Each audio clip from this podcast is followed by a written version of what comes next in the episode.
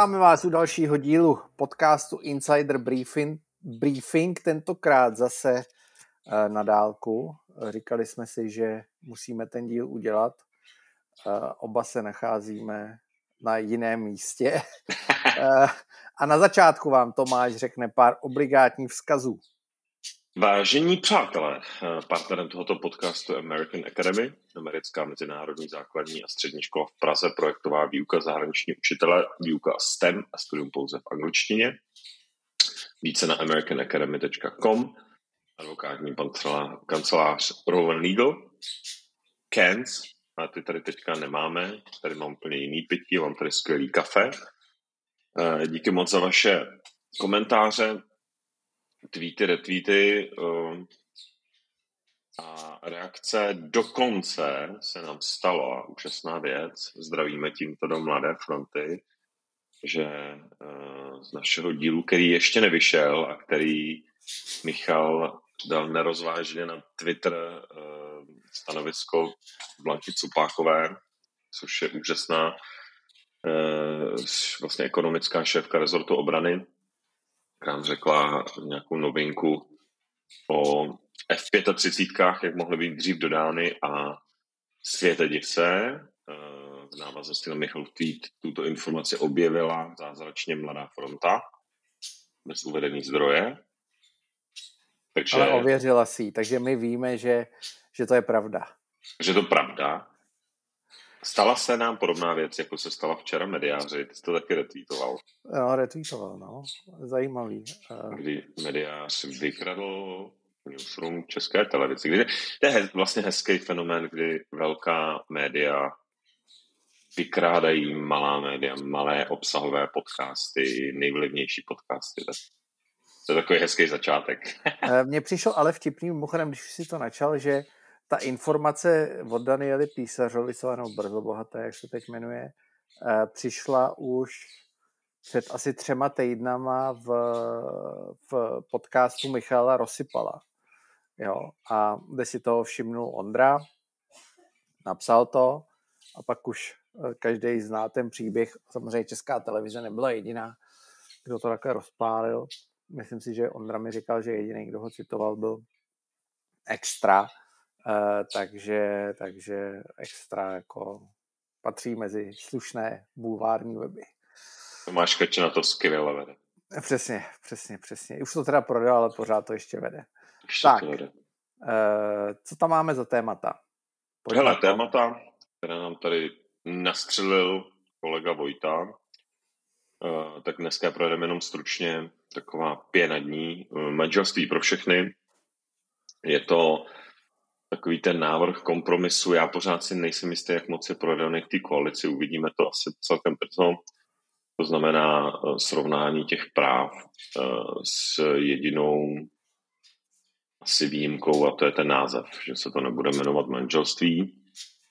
Uh, už jsme to vlastně historicky trochu nakousli. já řeknu svůj velice krátký komentář, protože je to strašně bomlatý téma. Eh, mně přišlo, že se tohle mělo stát na začátku toho volebního období, že ta vláda vlastně mohla přijít a říct, my budeme vláda, která nejvíc posune práva LGBTQI plus komunity, respektive uh, gay párů. A uh, vlastně to víceméně srovnáme a jenom v téhle koalici to prostě neprojde tak, aby se to tak jmenovalo a najdeme rozumný kompromis. Um, a tím by vlastně všechny předběhly. I ty extrémisty, který prostě toho jdou hlava nehlava. Takže za mě um, vlastně se to mělo stát um, asi, asi spíš před dvěma rokama, než se tím dva roky nechat jako politicky trápit. No jedna věc teda eh, podle mě ty šance na to, že to projde, nejsou velký, eh, protože myslím, že na aktuálně to bylo, kde si dali práci a obeslali všechny ty poslance a tam teda vlastně ne, podle toho článku není šance na to, že by to prošlo. Ani ten kompromis. A mně přišlo divný, že to Markéta Pekarová říkala, protože z těch slov, tak jak to říkala, mi přišlo, že to není jako úplně projednaný, jo. Že, to je, že to je vlastně snaha prosadit ten kompromis s tím, že to řeknu a snažím se sbírat eh, proto nějaký hlasy ve chvíli, kdy ty hlasy nemám, takže já furt nevěřím, že se to stane. Jo, pořád. Marek Bende jednoznačně řekl i v našem insideru v létě, že, že to prostě tou vládou neprojde jako jedna ku jedný. Pokud by měli projednanou variantu vlastně největšího prorevolučního, řekněme, narovnání, srovnání těch práv eh, s, s tím, že se to bude jmenovat jinak, eh, to, to by mi přišlo vlastně celkem politicky, v téhle politické realitě v takhle navolený sněmovně, kde ty hlasy jsou protihodně silný, tak eh, mi to přišlo jako, jako zajímavý, ale máš pravdu, že je dost možný, že to byl jako klasický politický amatérismus a jenom zvolání. Takhle to bude. Takhle to prosadíme a, a zase Kdyby bude. to řekl Marek Benda, tak bych a. tomu věřil. Jo, ale Markéta Pekarová není ten, kdo zastupuje tu konzervativní většinu. Jo. Ani jako, ani vzdáleně, takže uh, spíš to vidím jako určitou hru. Budu překvapený, když to projde. Jako upřímně nechci, my jsme to tady řešili mnohokrát, jo, a to je asi jediná poznámka k tomu, že počítat s tím, že to je hotová věc, tak to teda jako rozhodně není. Jo. Jo. Uh, druhá věc, uh, zajímavá, Eh, kampaň k evropským volbám a eh, už asi definitivní stanovisko, že spolu bude, eh, tak já k tomu řeknu, co vím, jo? a ty budeš mm. případně korigovat. Já vím, že teda v ODS panuje dost velký rozladění i v krajích, protože se považují, že vlastně obešli výkonnou radu při tomhle rozhodnutí někteří, to tak vnímají. To je jedna věc. Druhá věc je, že údajně, aby si Eh, zajistili nějakou alespoň zdánlivou názorovou jednotu eh, té kandidátky, která samozřejmě je jako fakt od Aše k Tatrám, jo, kdy u Tater stojí Luděk Niedermayer a v Aši stojí Saša Vondra. Tak uh, myslím, že nebo aspoň tak, jak jsem to slyšel, existuje plán asi nějaký desetibodový nebo nějaký dokument desetibodový, který mají podepsat všichni ti, kteří Eh, chtějí na té kandidáci kandidovat.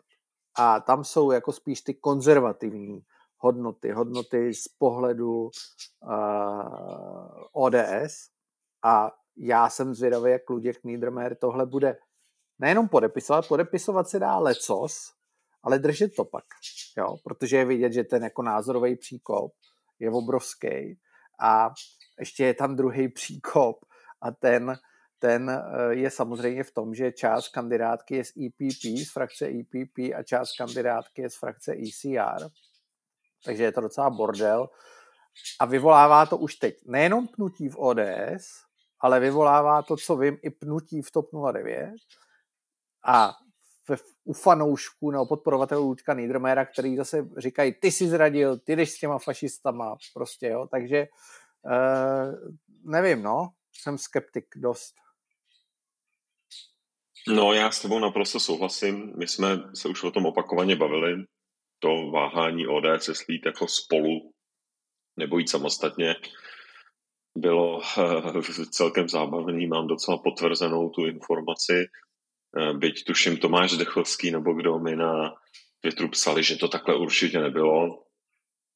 To, že nějak padlo to rozhodnutí teda jít samostatně a Petr Fiala to sděloval koaličním partnerům, kteří dostali postupně záchvaty, protože pochopili, že to, eh, že to může znamenat jako jejich, jejich konec.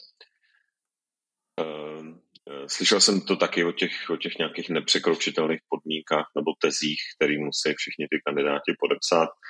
Eh, samozřejmě můžeme být jako poměrně skeptický, protože v ten den, kdy, kdy Eh, se to, se to debatovalo, tak Luděk Niedermayer vyrazil obvykle eh, na Twitter s odvážným statementem, že už konečně se musí teda odstartovat cesta k přijetí eura, což, což byl skvělý granát do jakýchkoliv snah eh, nějak mentálně integrovat tu kandidátku, protože na to reagoval skvěle Honza Skopeček a další lidi z ODSky. Takže myslím, že tady, myslím, že topařský Hamas provedl jako nečekaný útok předem, než, než, než se to dalo, dalo dohromady. Hele, je to, je to sázka na, na ty další poslanecké nebo parlamentní volby. Ehm, ehm, bude strašně záležet na to, jakým způsobem bude fungovat, budou fungovat ty další kandidátky od Andreje Babiše, jako podivu přes SPD, pokud tam bude Petr Mach, ehm, případně leh, lehká, lehký čílenství typu motoristé sobě, jako je Petr Macinka, Eh, nevím, asi přesto, že to je asi největší příležitost vstoupit do, do té politiky, do té naší scény, tak asi žádný další subjekt někde v tom pravostředu se nechystá. Obrovskou, obrovský problém, to jsme tady taky říkali, eh, bude mít Topka v rámci spolu tím, že kandiduje Danušina Rudová za stan, to bude velký magnet na ty liberální středové hlasy. Um, myslím si, že to může skončit velkým problémem pro tu vládu, která v tuhle chvíli není schopná přijít do ofenzívy, mít iniciativu a ty preference začínají být, jak jsme říkali minule, vlastně v rovině krizový. Je to tak. A je to teda sázka, myslím si, že to je sázka na antibabiš opět. Je to sázka na antibabiš a já si nejsem teda vůbec jistý. Hele, takhle, na druhou stranu, aby jsme řekli něco pozitivního, jestli to někde může zafungovat, tak jsou to asi ty evropské volby. Jo, protože tam chodí trošku specifický publikum. Uvidíme, kolik přijde lidí, to bude hodně důležitý. Eh, chodilo málo, ale tentokrát si myslím, že jsme v situaci, kdy ty témata rezonují napříč. Jo. Green Deal, migrace, bude to o migraci, říkám to celou dobu. Eh, to jsou témata, které můžou přivést jako lidi který by normálně k volbám nešli. Mají z čeho vybírat, jo? Mají z čeho vybírat, a to si myslím, že ty kandidáti, tak jak vidíme, ty lídry vlastně mají uh, tu přežlivost. Uh, pro konzervativního voliče je to samozřejmě extra, takového toho jakože liberálně konzervativního, nebo takového toho normálního konzervativního, ne žádného pošuka, je to jako těžká volba. Jo? Pro, pro tradiční voliče ODS si myslím, že prostě to bude komplikovaný. Jo? Budou se s tím hodně prát, můžou hledat jiný kandidátky. Nesmíme zapomínat, že Andrej Babiš bude podle mě extrémně silný v těch volbách. Jo? Pojede to na tvrdo proti Green Dealu, pojede to na tvrdo proti migraci, eh, má docela solidní kandidátku, jo? nejsou to špatní lidi.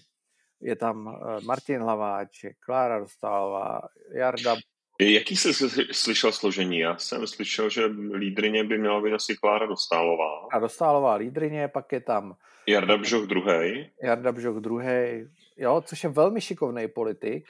Jo. Mladý kluk, eh, chytrý, prostě člen zahraničního výboru. Jo, jako eh, je tam Martin Hlaváček, určitě, myslím, že trojka nebo čtyřka, je tam Kovařík, eh, taky jako docela slušný europoslanec, Eh, Knotek, Ondra Knotek je tam taky. Eh, jo, to jsou zkušený lidi z Evropského parlamentu, doplněný o nějaký domácí politiky. Silná kandidátka za mě. Mm. Jo, vlastně není tam žádný narušitel, budou držet jednotu a ta jednota v takovýchhle chvílích, kdy potřebuješ držet ty, tyhle ty dvě klíčové témata, které jsou negativní ve směs, tak bude důležitá. No. Ten čekám jako velký výsledek. Osm podle těch průzkumu 8 až 10 uh, eh, jako křesel můžou udělat, jo. což je hodně. Tak si vezmi, kdo všechno tam může dostat. Jaroslava Jermanová tam je podle mě ještě. Docela Jo, takže... Uh, tak to, takže... To, to, to, spíš táhne dolů trochu, ne?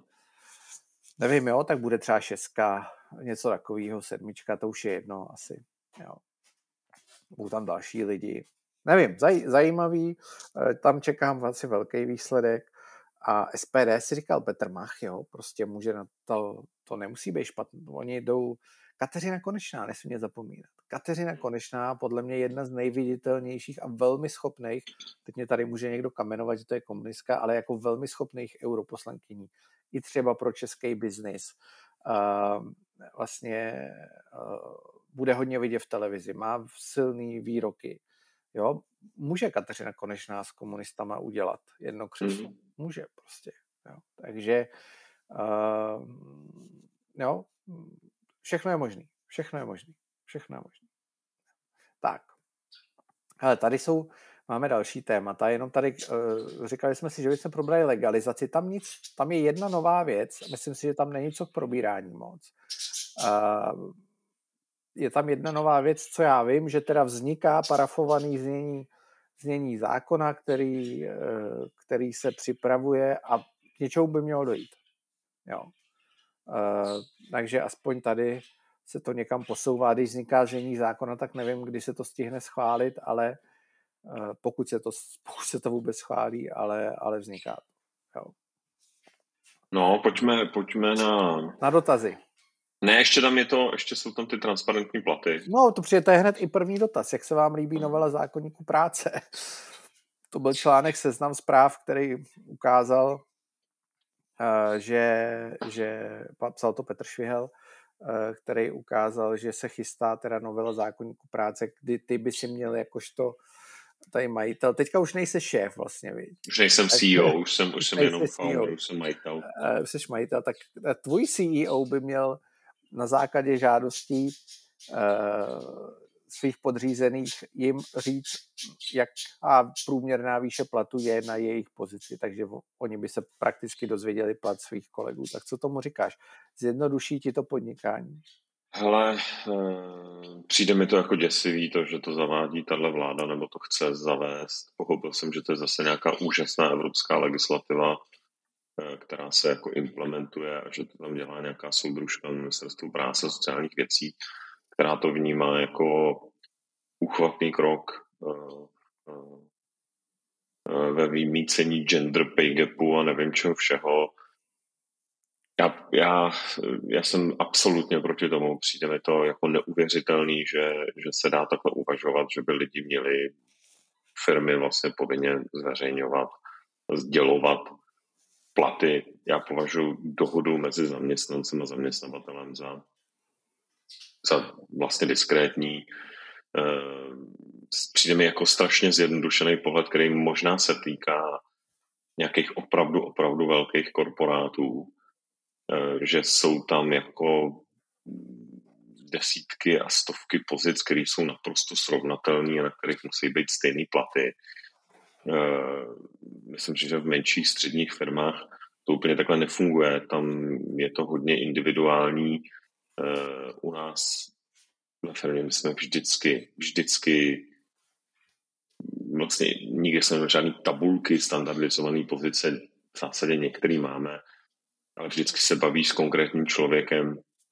Nikdy nemáš člověka, ať už je to žena nebo muž, který má úplně stejnou zkušenost, který má úplně jiný CV, vždycky ty balancuješ mezi zkušeností, zapálením, um, nějakým drivem. Um, jo, je, tam, je tam řada věcí, který, který do, toho, do toho dáváš do rozhodnutí, jestli toho člověka najmeš, jakou bude mít odměnu, jestli, ho, jestli má nějakou stabilní odměnu, nebo mu tam dáváš nějakou motivační složku, nebo jo, je, je, mě, mě jako čím více do tohle plete stát a něco ti nařizuje, tak už to naše předpotovní pracovní právo jako je tak dost složitý, máme jedno z nejvyšších zdanění práce eh, a přidávat tomu tohle považuji za, za, za hloupost a blbost a, a, eh, a nabíhání si na tu klasickou závist.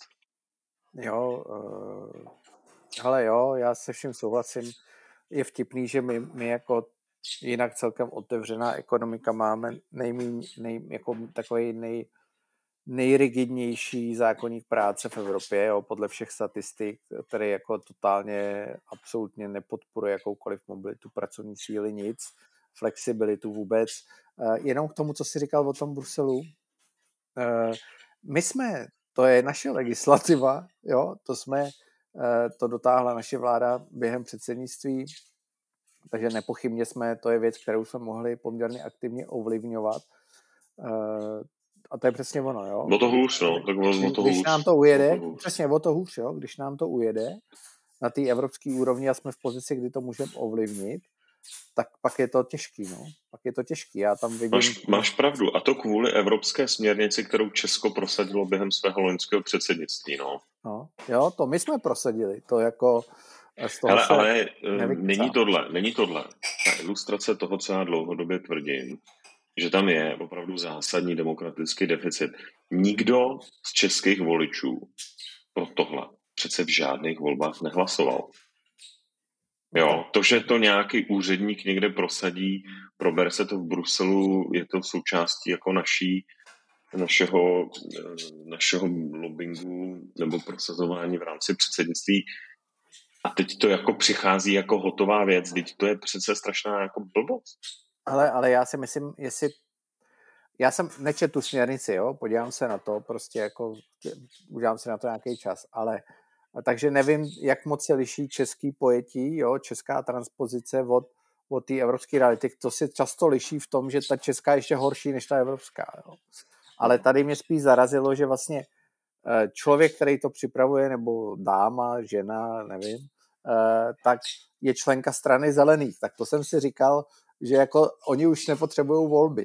Jo, hmm. protože, no, a o tom já mluvím. Jo. O tom já mluvím, že... Je tam nějaká paní, která tam sedí, je za zelený a připraví hmm. ti novelu zákona, kterou schválí vláda, ve který zelený nesedějí a v zelený mají 0,5% jako ve volbách. No a, a o tom já mluvím, že nikdo v České republice pro tohle si myslím no, žádný vol, že ne. volbách to... nehlasoval eh, a je to, jako, je to v podstatě eh, nevím, no, je, podle mě je to totální demokratický deficit, eh, pokud tyhle ty lidi necháme takhle ovlivňovat věci a pokud ty politici si to nechají protéct mezi prstama. Je to výsledek toho dlouhého pochodu institucema. Jo? No. Prostě sedějí tam, už nepotřebují, oni už je jedno, že mají půl procenta ve volbách, protože už tam stejně jsou. Jo? Takže... Mně uh, ještě přijde jedna věc, jo. Nezaměstnanost je v naší zemi nula. Nula.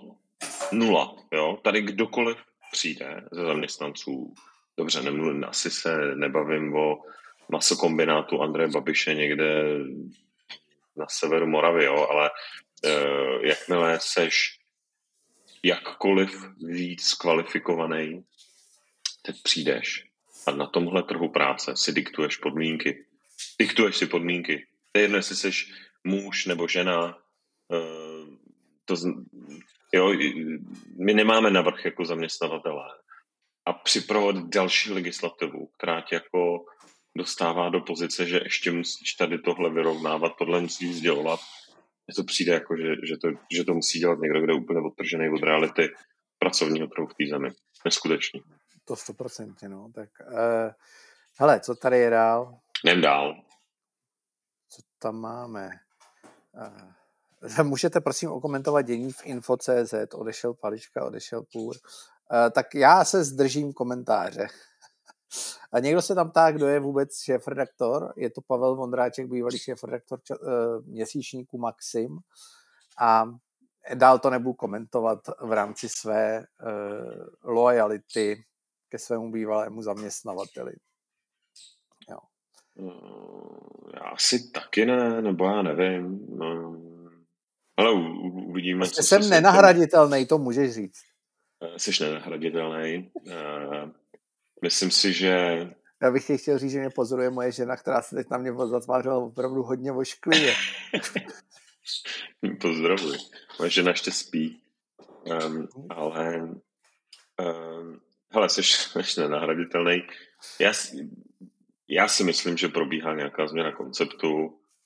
To, co my jsme tam tehdy odstartovali, byl prostě zamčený obsah s kvalitníma tvářema, s nějakým výběrem lidí. Myslím si, že to, to, teď, teď se to prostě radikálně mění a, a uvidíme. Každý by měl dostat šanci. Každý by měl prostě dostat šanci. Tam nový šéf redaktor má jiný koncept, měl by dostat šanci a u toho, to je můj asi jediný komentář, který k tomu dávám. Nech, vlastně ne, to je, jako pro mě to je uzavřená kapitola, jo? já nevidím, proč bych vlastně do toho jako mm. nebo to komentoval, protože to, jako pro mě to skončilo. Jo? Souhlas. Takže tak. Pojďme dál. Co říkáte, Michal Šarada, co říkáte na výrok Olafa Šolce, musíme deportovat více lidí a častěji? dojde k něčemu, nebo to je zase jenom retorika.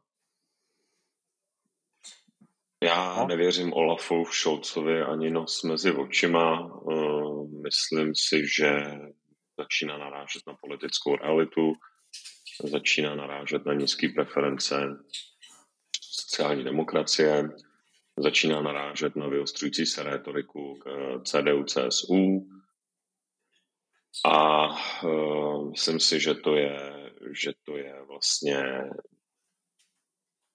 člověk, který není, nebyl schopný nějak zásadně otočit tím kormidlem, nebo točí kormidlem, je špatná formace, točí kormidlem až po, až na základě tlaku všech okolností.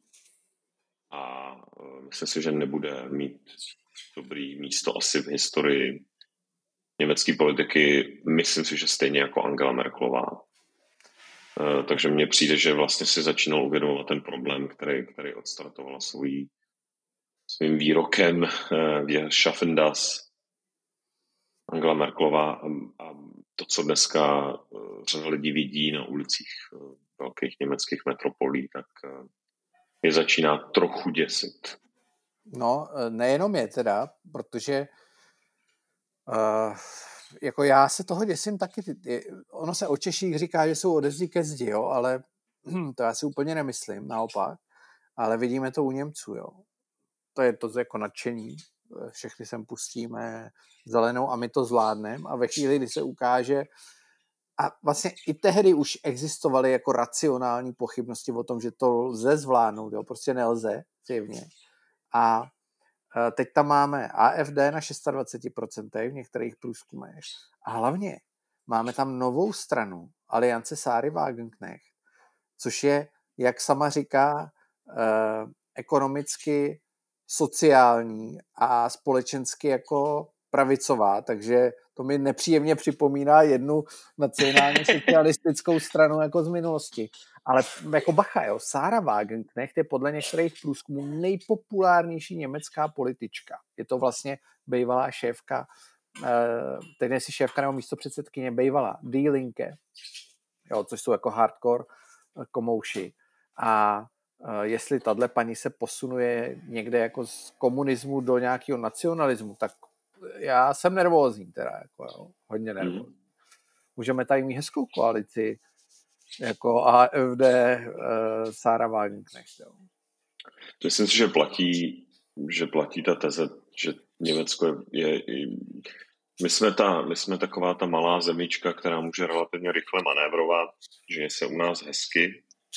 Německo je, ten, je ta obrovská zaoceánská loď, kde spousta těch politiků nemá schopnosti, nemá odvahu na to točit tím kormidlem nějak víc, takže je tam obrovská setrvačnost. Ehm, myslím si, že můžeme považovat tu éru Angely Merklový plus Olafa Scholze za takovou jednu zatáčku, která se teďka jako pomalu vybírá, ale vypadá to, že ehm, nebo vypadá to, uvidíme, ale asi z pohledu německých voličů je tam jako poptávka po větší a razantnější otočce.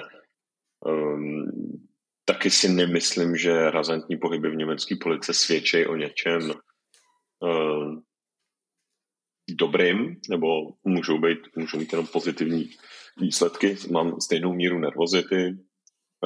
Mně přijde, že tady všichni, všichni idealizovali tu éru Angely Merkelový všichni značením přijímali, jasně, vezmeme sem uprchlíků, kolik je potřeba, moc nebudeme koukat, s čím vlastně při, při, při, přicházejí.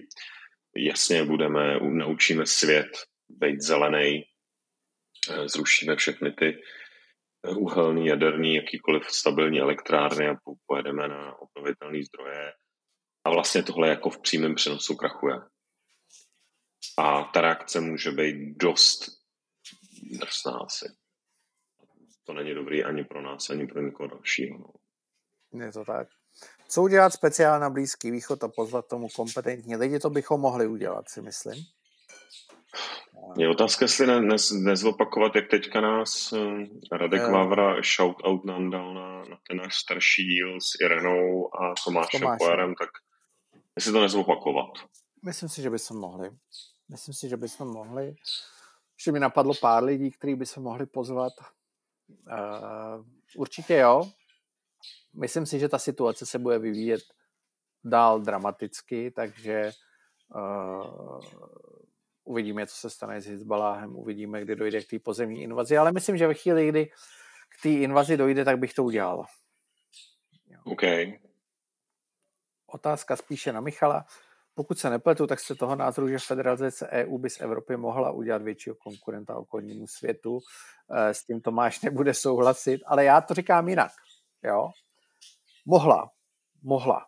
Důraz na slovo mohla, ale já říkám, že jsme v nějakém stavu uprostřed, který není zjevně funkční. A existují jenom dvě cesty. A jedna je buď dopředu, federalizaci, a druhá je krok dozadu.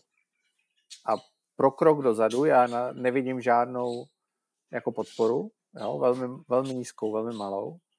Pro krok dopředu taky ne, ale přeci jenom jako asi je to něco, eh, co by se eh, stát v budoucnosti mohlo, ale ta současnost je podle mě neudržitelná.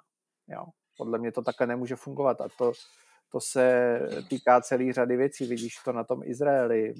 Jo, to je bordel. Prostě ta debata kolem financování eh, gazy je, je prostě bordel. Jo. Ta půlka říká něco jiného, eh, působí to blbě a výsledkem je, že ta EU jako ztratila tu pozici, kterou na tom Blízkém východě měla. Jako.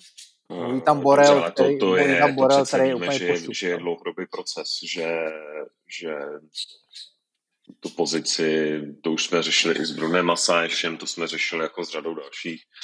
Eh, ta pozice jako dlouhodobě je, je ústup z toho Blízkého východu. A to je ústup uh, celý světa, víš? Je to, je to ústup celý světa. Hezky to schrnul teda Václav Bartuška, že prostě žádný kámoše eh, ve světě ta Evropa nemá. To, co je, jako souhlasím s tebou, že se něco musí stát. Já si myslím, že se stane spíš pravý opak toho, než co ty říkáš. Vidíme to na Americe. Jo? A Amerika má Joe Bidena, o kterém si můžeme myslet, co chceme. A Joe Biden řekne, jdeme pomoct Izraeli, přijedou tam dvě velké letadlové lodě a celý Blízký východ ví, že, že, jako, že Amerika dělá tohle. Možná se diví, že to je tak rychlý, možná si, že to je tak razantní, ale ta síla, kterou, kterou je schopný vlastně uh, nasadit velmi rychle, je, je neuvěřitelná. To, že potom v kongresu, v senátu je řada politiků, extrémisti na obou stranách, kteří říkají tohle jo, tohle ne, eh, nesouhlasíme s tím, ne, až my vyhrajeme volby, tak to takhle nebude a tedy ale ten svět vidí, možná už jako ne tak při síle eh, toho Joe Bidena, že není tak při síle, nicméně to je jejich rozhodnutí jako jasný a nikdo, a není tam prostor jako pro debatu, no jo, ale celý je to jinak. Prostě Joe Biden řekne, že to je takhle a letadlovky jsou, jsou za 48 hodin někde, někde tam, kde mají být. Evropa začne uh, traumaticky debatovat vidí, co se tam stalo, řekne teda zastavíme pomoc uh, Gaze, o který všichni víme, že slouží k tomu, aby, aby z ní uh, kluci z Hamásu prostě strubek uh, vodovodních, který jim tam doručíme, nebo se koupí za tu pomoc, tak aby si z ní dali rakety a aby vlastně nemuseli stát o zajištění nějaký základní životní úrovně v Gaze. Do 24 hodin se řekne ne, nezastavuje se, jenom se prověří. Eh, do dalších 24 hodin se řekne eh, strojnásobí se. Všechno jinak strojnásobíme pomoc palestincům. Jo. Eh, je to, je to bordel, každý druhý den nějaký vysoký představitel, teďka naposledy se Borel zase vypustil nějaký výrok, je to bordel na koločkách, všichni to vidí, už myslím, že i ty největší fanatici, kteří milují Evropskou unii, tak jsou z toho šťastní. Můj celý problém s tím je, že ta debata, jestli a ty si na ní určitě dobře vzpomínáš, byla vždycky, když se přijímal nějaký zásadní dokument, eh, ať už to byla, já nevím, misejská smlouva. Teď už to bude lepší. Tak, teď tohle přijmeme a už to od té doby vlastně bude skvěle fungovat. Jo, to je to, to, kam to má dospět. Skvěle jsme to vymysleli. Říkají ty samý lidi, kteří dneska říkají, No jo, jenom ono to je to, to většinový uh, hlasování potřeba, protože to, jak jsme to vymysleli předtím, tak už zase jako nestačí. Jo, takže my jsme ve vleku lidí, kteří vždycky vymyslí nějaký krok, který s obrovským vypětím všech sil napříč Evropou jako se prosadí. Stojí to strašně moc politického kapitálu, jsou toho A zhruba za dva, tři, čtyři, pět let se ukáže, že to prostě nestačí vůbec na nic. Jo, že už zase to drhne a při současném stavu odchod uh, Spojeného království, uh, Orbánově nějaký odstředivý tendence, uvidíme, co bude na Slovensku, uh, tak já mám pocit, že jako představa, že tady projde teďka nějaká zásadní reforma institucí Evropské unie, že se lidi vzdají většinového hlasování nebo státy, já nevím. Ne, nepřijde, přijde mi to jako fantasmagorie. Ale, ale jo, vina je u těch států, jo, často, protože pro ně to je, pro některý z nich je to strašně výhodná pozice, že vždycky mají toho člověka, na který, nebo tu instituci, na kterou to můžou hodit. To už dlouhá debata, jo, jenom zkráceně. Ty máš možnosti, jak stáhnout ty pravomoci na národní úroveň. Jo. Evropská komise rok zpátky rozeslala členským státům uh, dotazník, chcete něco vrátit na národní úroveň, pojďte si říct, který oblasti vrátíme na národní úroveň. Jo? Ta debata existuje. A ty úředníci iniciovali. Co si myslíš, že z Česka přišlo? Jaká přišla odpověď? Žádná, nula. Nikdo nic neposlal. Já si hmm. dokážu představit tisíc plus jedna oblasti, které můžou v pohodě fungovat na národní úrovni. Jo? A e, prostě ty státy jako jo, tak my to říkáme, ale na druhou stranu to neděláme. Jo? Já bych čekal, že prostě teda OK, já kdybych byl to, co Petr Fiala napsal za knihy ve svém životě, to, co reprezentuje nebo reprezentoval, tak prostě bych čekal, že řekne, hm, já si myslím, že těchto 20 oblastí by se mohly vrátit na národní úroveň.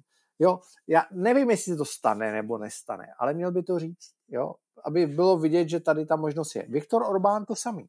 Jo, Viktor Orbán, pro něj Eh, Kačinsky, jo, to je, víš, jako oni to můžou udělat, ale ono je to taky do jistý míry pohodlný, když to tak není, jo. Souhlas, jenom já pak řeknu, pak ten systém opravdu asi blbě navržený, pokud nechává tenhle ten, tenhle ten, tuhle tu možnost, tohle váku mocenský, nevím, přijde mi, že, že je blbě no. Tak, co říkáte na zvýšenou vlnu antisemitismu a nebojíte se vzniku mezi konfliktu mezi Židy a arabskými uprchlíky v evropských městech? Tam mě napadla jediná věc, jediná odpověď, že teda ty uprchlíci jsou vodost větší přesile než ty Židi. Jo, to už to je jako velký rozdíl početní. Ale minule jsme měli tady Abitala v podcastu. Myslím si, že to, co říkal, ta jeho zkušenost ulic Berlína, kdy se jako kouká přes rameno a řeší, jak, jako jak eh, je schopný dopravit vlastně dceru do židovské školky. Takže to já si nemyslím, Není nic, co k tomu dodat asi, no. Že, že to je není něco, co se stane, ale co už se děje. Jo. Eh, bohužel to tak je. Tak, co pro Microsoft zvažuje ustoupit od záměru výstavby centra v Praze. Strašný, řešili jsme to tady z digitalizací stavebního řízení.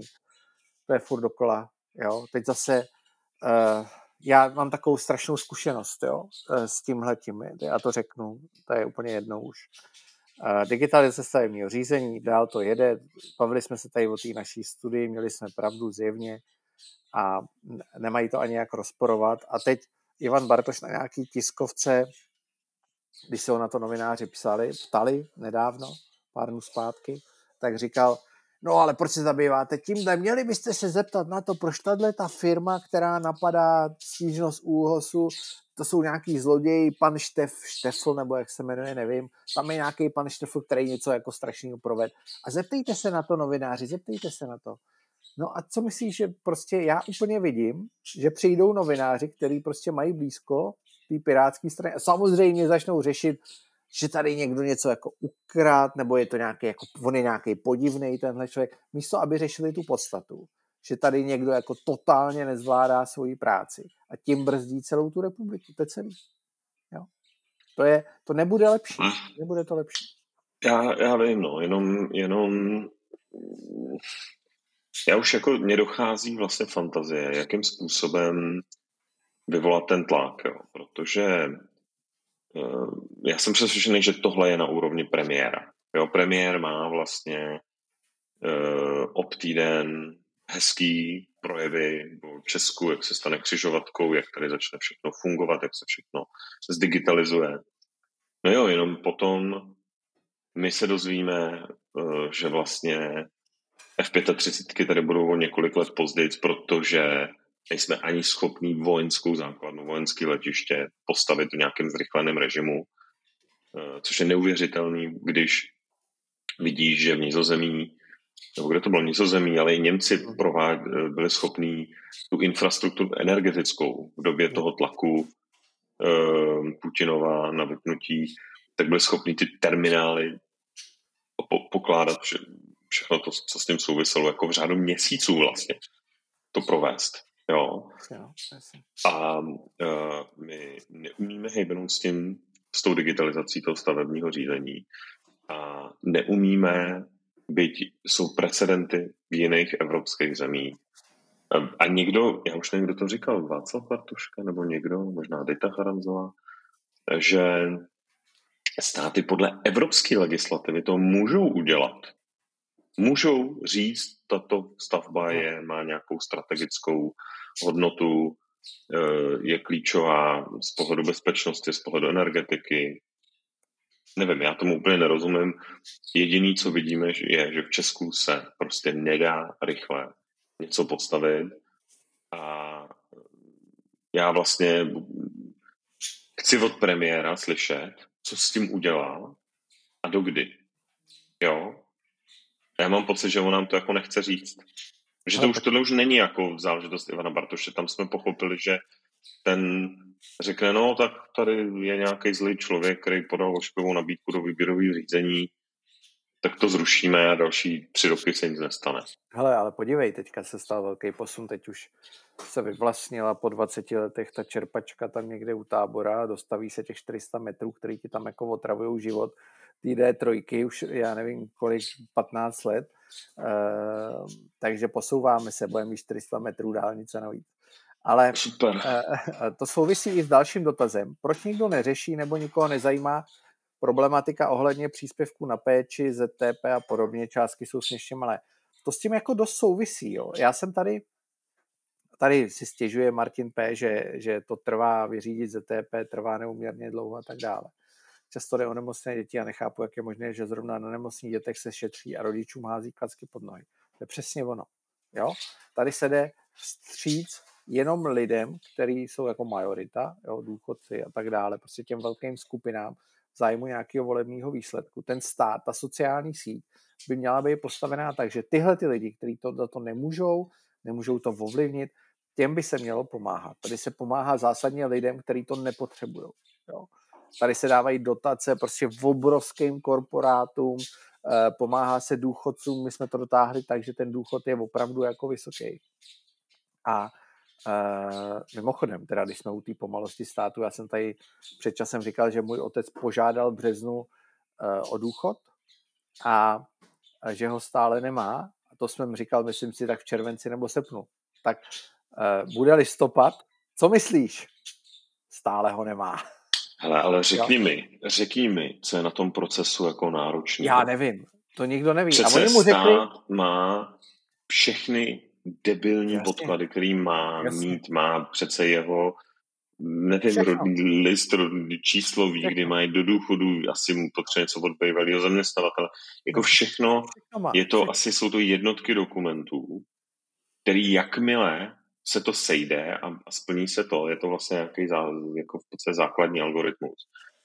A pak, jakmile tohle splníš, tak přichází razítko a tobě má na účet přicházet nějaká částka. Jako co to kurva, co je na tom jako za jadernou fyziku? Jo, jak, Ale... jak v téhle zemi chceme stavět jaderné reaktory, když neumíme lidem poslat, jako, který na to mají právo a splnějí nějaké základní podmínky, my jim neumíme poslat tyhle důchod.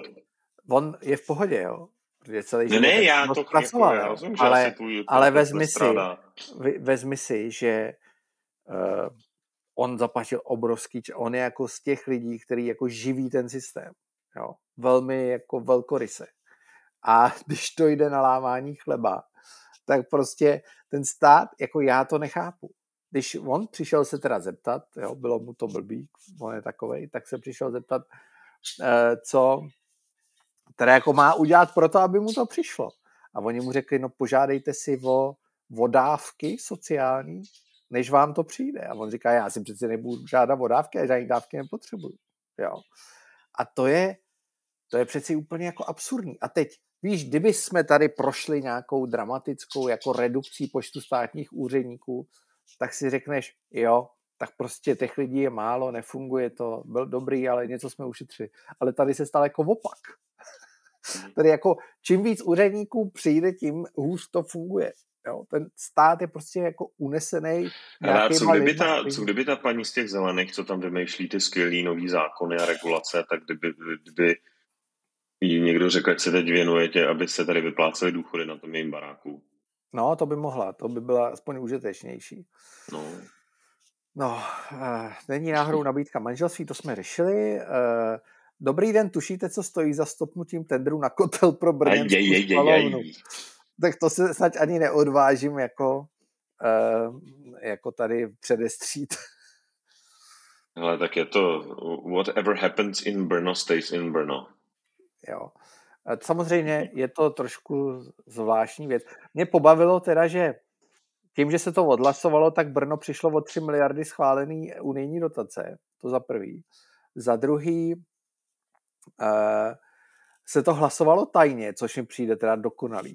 Jo, jakože, aby tě nezavřeli, protože ty víš, že se dopouštíš něčeho, co jako by mohlo představovat nějaký trestný čin, tak to odhlasuješ tajně, aby tě policajti nemohli jako uh, dohnat někde, to za druhý. A poslední uh, poznámka, stalo se to, co se dalo očekávat, že ty vesnice v okolí, jo, ty, ty, ty prostě ty města a tak dále, investovali do toho, že se to bude vozit do té spalovny, jo, do toho svozu odpadu. A teď, jako ty prachy jsou v čudu, protože spalovna se stavět nebude a e, teď jako žádají o to, aby se teda prodloužilo skládkování, protože nemají kam ten odpad dát. A to nejde, protože je tady zákon, který říká skládkování po tomhle termínu končí. To za třetí. A za čtvrtý, aby byl jako plot, teď přijet plot twist, když se podíváš, jak je to schválený, tak tam není řečeno, že to nebude. to je nejenom tajný hlasování, ale vlastně to rozhodnutí říká, to nebude. Takže teoreticky, teoreticky se teď klidně může stát, že přijde někdo z té městské společnosti Sako, kdo má koule a je to podepíše. je řekne, jako mi to neudělat. Jo? Hmm. A ty zastupitelé s tím nic neudělají. Takže já jsem zvědavý, jak se to ještě vyvine. Je to bizarní brněnská kauza, neuvěřitelný. Jo, neuvěřitelný. Ale novináři jsou v klidu, ty jako ty si jedou dál pohodičku a řešejí úplný jako nesmysly. Tak, až na čestné výjimky. Eh, tady dotaz na tebe. Jsem rozhodl, že to bude na tebe. Měl by si Pavel Vrba dát od fotbalu pohov pauzu nebo hned začít trénovat?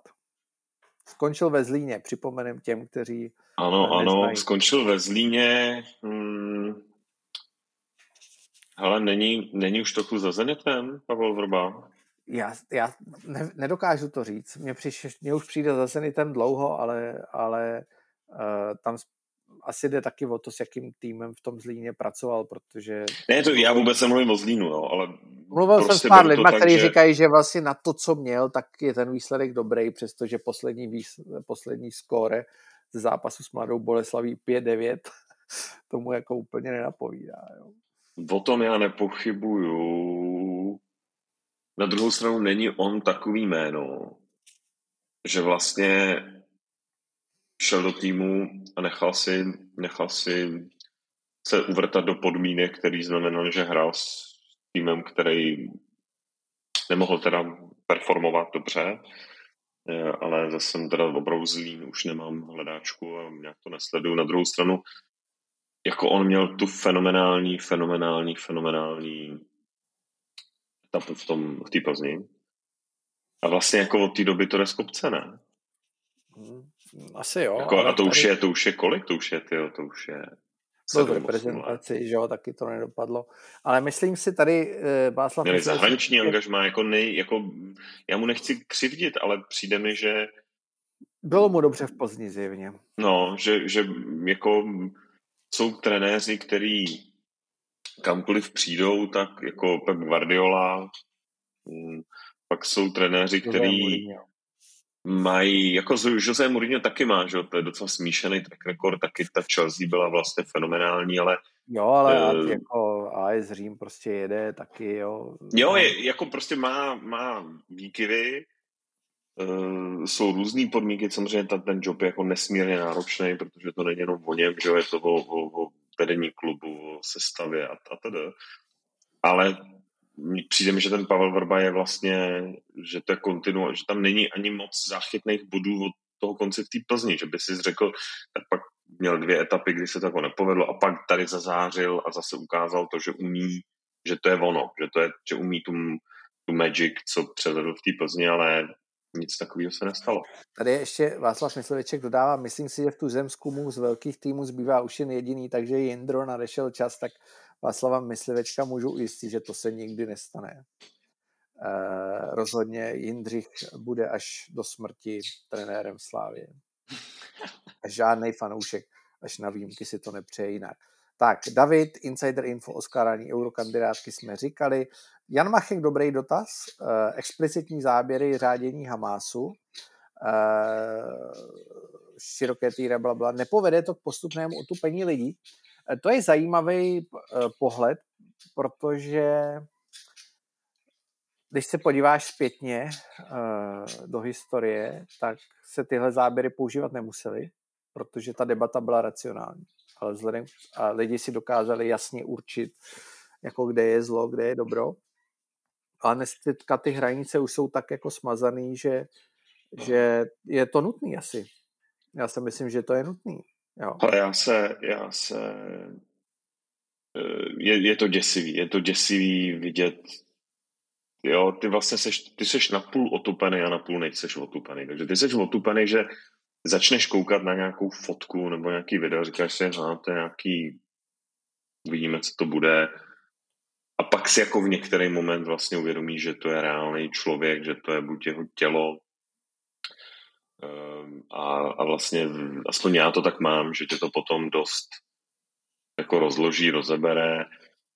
Ehm, já se jenom bojím, že vlastně těm Izraelcům nic jiného nezbývá, protože ta situace je děsivá, oni jsou, oni se dostali tím aktem před minulou sobotu vlastně do strašné defenzívy, eh, byli zaskočený. A ten Hamas provedl věci, které jako jsou ne, prostě, jo, všichni v tom blízkovýchodním konfliktu byli zvyklí na teroristický činy. Někde někdo přijde, je omotaný výbušninama, odpálí se. Byly autobusy, byly, byly veřejné prostory, byly desítky obětí. Přijde někdo na, na, na checkpoint s izraelskými vojákama, začne střílet, něco bouchne. Všechny tyhle akty, které se do té doby děly, nebo začnou lítat stovky raket, dopadají, sem tam někoho zabijou všechny tyhle akty byly v té rovině té představitelnosti a vlastně si řekl, OK, to se tam prostě děje, to je realita života na Blízkém východě. To, co oni tam udělali, ty činy eh, vůči starým lidem, dětem, ženám, jako ta brutalita těch činů byla tak jako neuvěřitelná, neuvěřitelná. Um, a zároveň to, co se bude dít teďka v té Gaze, eh, bude tak náročný, že a ta informační válka jede takovým tempem, jo, celá ta anabáze s tou, tou obnažila, s tou, s tou dezinformační databáze, s tou uh, anabáze, pardon, s tou nemocnicí v té Gaze, uh, tak jako ta, ta armáda šá, šáhla k tomu, že prostě to všechno vzala a ukázalo to těm novinářům někdy včera nebo předevčírem na nějakém promítání. A plus teda spousta těch věcí a těch záběrů jako koluje, no. Mě, jako, je to děsivý, je to strašný, je to nová doba, asi se na to musíme zvyknout, no. Jo, jo, souhlasím, souhlasím. E, tady zajímavá věc, taky zajímavá. Tady pár dotazů na kandidátku, to jsme říkali. E, pak je tady, dobrý den, zajímalo by mě, zda máte názor na Filipa Turka, znáte se? Nez, já ho neznám, nikdy jsem se s ním neviděl. Vím, kdo já to ho je. znám, já jsem jo? ho potkal, na, my jsme se A asi, na... hele, já jsem si pár rozhovorů s ním poslechnul, samozřejmě je docela jako ta poloha je vlastně jako zajímavá, je to zábavný, zjevně zábavný člověk, byť s ním nemusím v mnoha případech souhlasit. Je to uh, zapřísáhlý nepřítel elektromobilů, co čemuž rozumím vzhledem k jeho garáži. A, uh, ale jako asi bychom se celkem jako na pivu pokecali, no. Takže za mě tak. Já si myslím, že jako v pohodě, nevím, jestli nejede takovou linku český Andrew Tate, Trošku, um, trošku. Ale uh, hele, mně přijde, že je, navážu včera, jak se jmenuje tam mluvčí to, toho Last Generation?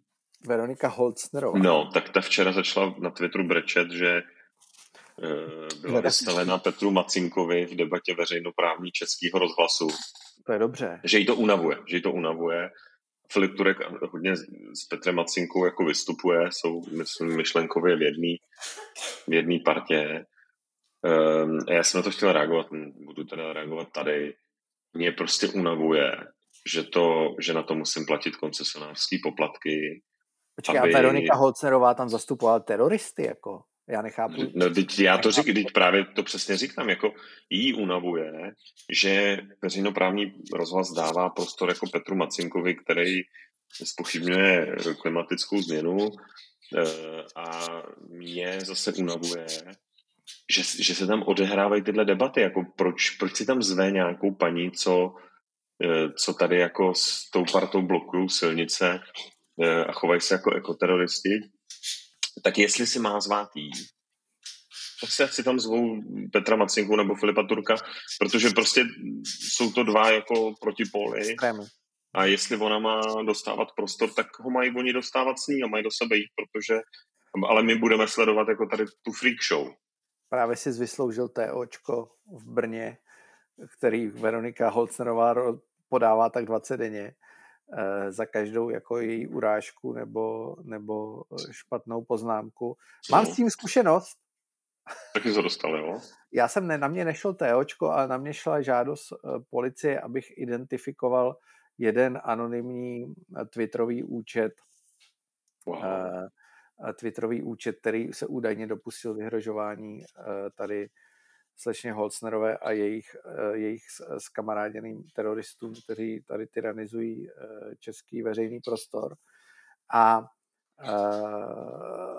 policistům jsem poděkoval. Ekoteroristům, že... říkejme ekoteroristům. Ekoteroristům, to je, to je stejný, ale uh, splňují definici jednoznačně, jednoznačně, jo. A uh, já jsem uh, policistům poděkoval a řekl, že takto neučiním a tím to skončilo. Takže uh, zajímavý, takže myslím si, že můžeme čekat další, další tady konverzaci s milými policisty z Brna. Mimochodem to, že otravuje policisty uh, v jejich jako nepochybně záslužní práci debilníma teočkama za to, co kdo jí napíše na Twitteru, na její jako extremistický nesmysly a bláboli, úplný vyšinutí, tak uh, to je jako za, za odsouzení hodný podle mě nejvíc ze všeho. Jo. Tak. Jedem. Jaké je eh, oficiální stanovisko strany Insider ke snahám EU regulovat chov křečku a papoušku? Myslím tě, než, než, než no to, to nic takového To je nějaká jo? fake news, ne? Je to fake news jako prase. Jo. Uh, to se vůbec netýká, žádná legislativa neexistuje. Je to a iniciativa nějakých jako organizací na ochranu zvířat, jo, nemá to s legislativou nic společného. Jo. Ale, ale stejně jako to bylo s olovem do, do To ale ne, to je něco jiného. To je něco jiného. Tam to byla legislativa. Jo. No dobře, já si, dám, já si toho dělám jako legraci, Jas, jasně, tohle asi jako jasně, reálně... Až se objeví legislativa, že se to stane, tak se pojďme o tom bavit do té doby. Jasně, jako, jasně.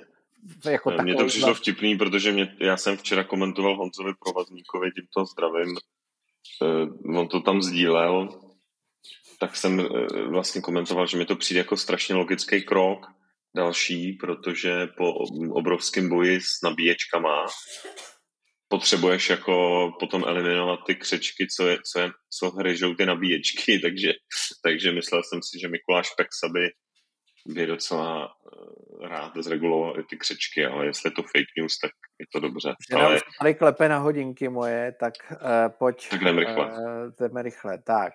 Uh, Veře na výstavbu metra, všichni mlčí, hele, nemám k tomu co říct. Já k tomu mě, mám hodně to, co my říct. jsme to komentovali a my jsme to komentovali. My jsme řekli, že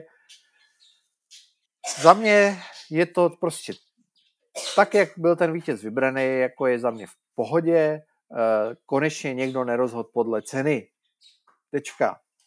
Jo? Nemám k tomu víc co říct. Uhos to posvětil. Co dál? Jako, jo? Hele, eh, co dál?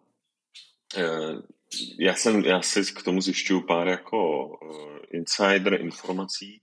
Celý to výběrko je krásný, že jednu nejmenovanou skupinu v tom zastupuje, ty budeš tušit, uh, insideri budou tušit jeden velice exponovaný a známý právník uh, s velkými mediálními kontakty.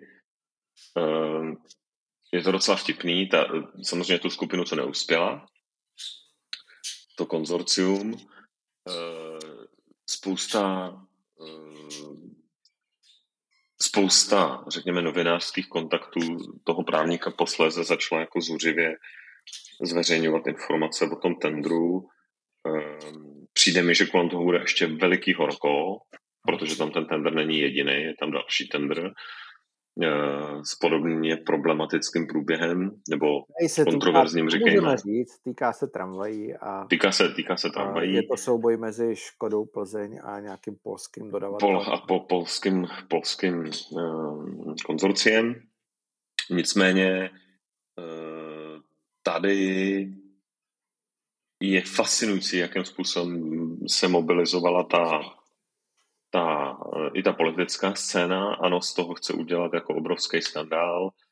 Eh, myslím si, já si myslím, že bychom z toho měli udělat téma příštího briefingu, jedno z těch témat. To jsme říkali, že uděláme dneska, to nám zase vypadlo, ale uděláme, uděláme. Já bych to příště. udělal, no. Příště. Uh, pojď dál, já už opravdu mě tady tlačí čas. Uh, co dá tu na kandidátku insider strany? Určitě jo. A uh, co říkáte na kauzu Bečva? Uh, neříkám nic, uh, je to celý podivný, nepochybně. Uh, fakt to jako smrdí, jo, smrdí to, ale viděli jsme v minulosti už jako dost podivných, dost podivných rozsudků. Tenhle je úplně teda komický, který říká, že, že za to může ta firma, ale, ale zároveň jako osvobodil ty lidi z té firmy. Jo, ty, třeba přiznat nemáme rád, já nemám rád deník referendum a na druhou stranu tady upozornil na nějaký nestandardní chování, nepochybně. Uh, takže uvidíme, uvidíme. Ještě bude o odvolání, si myslím, tak uh, uvidíme, co z toho vypadne. Tak, kdyby si něco chtěl říct, říkej, jo? Co říkáte na kauzu ve Voxpotu? To jsem ani nezas, nepostřeh, to tady vidím poprvé, že vyhodili pro Kopa Singra, uh, což je samozřejmě chválihodný krok. Jo, Prokop Počkej, a jako, jako fakt ho vyhodil? Jo, on za provazník si tam píše, jsem si tady dočet to vlákno a opravdu ho vyhodili, no. Jo.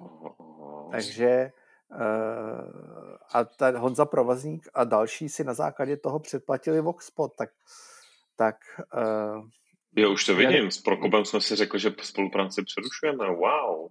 Jako Prokop Singer je tady otec českých antisemitů, minimálně na sociální síti X, tak jako dobrý, no.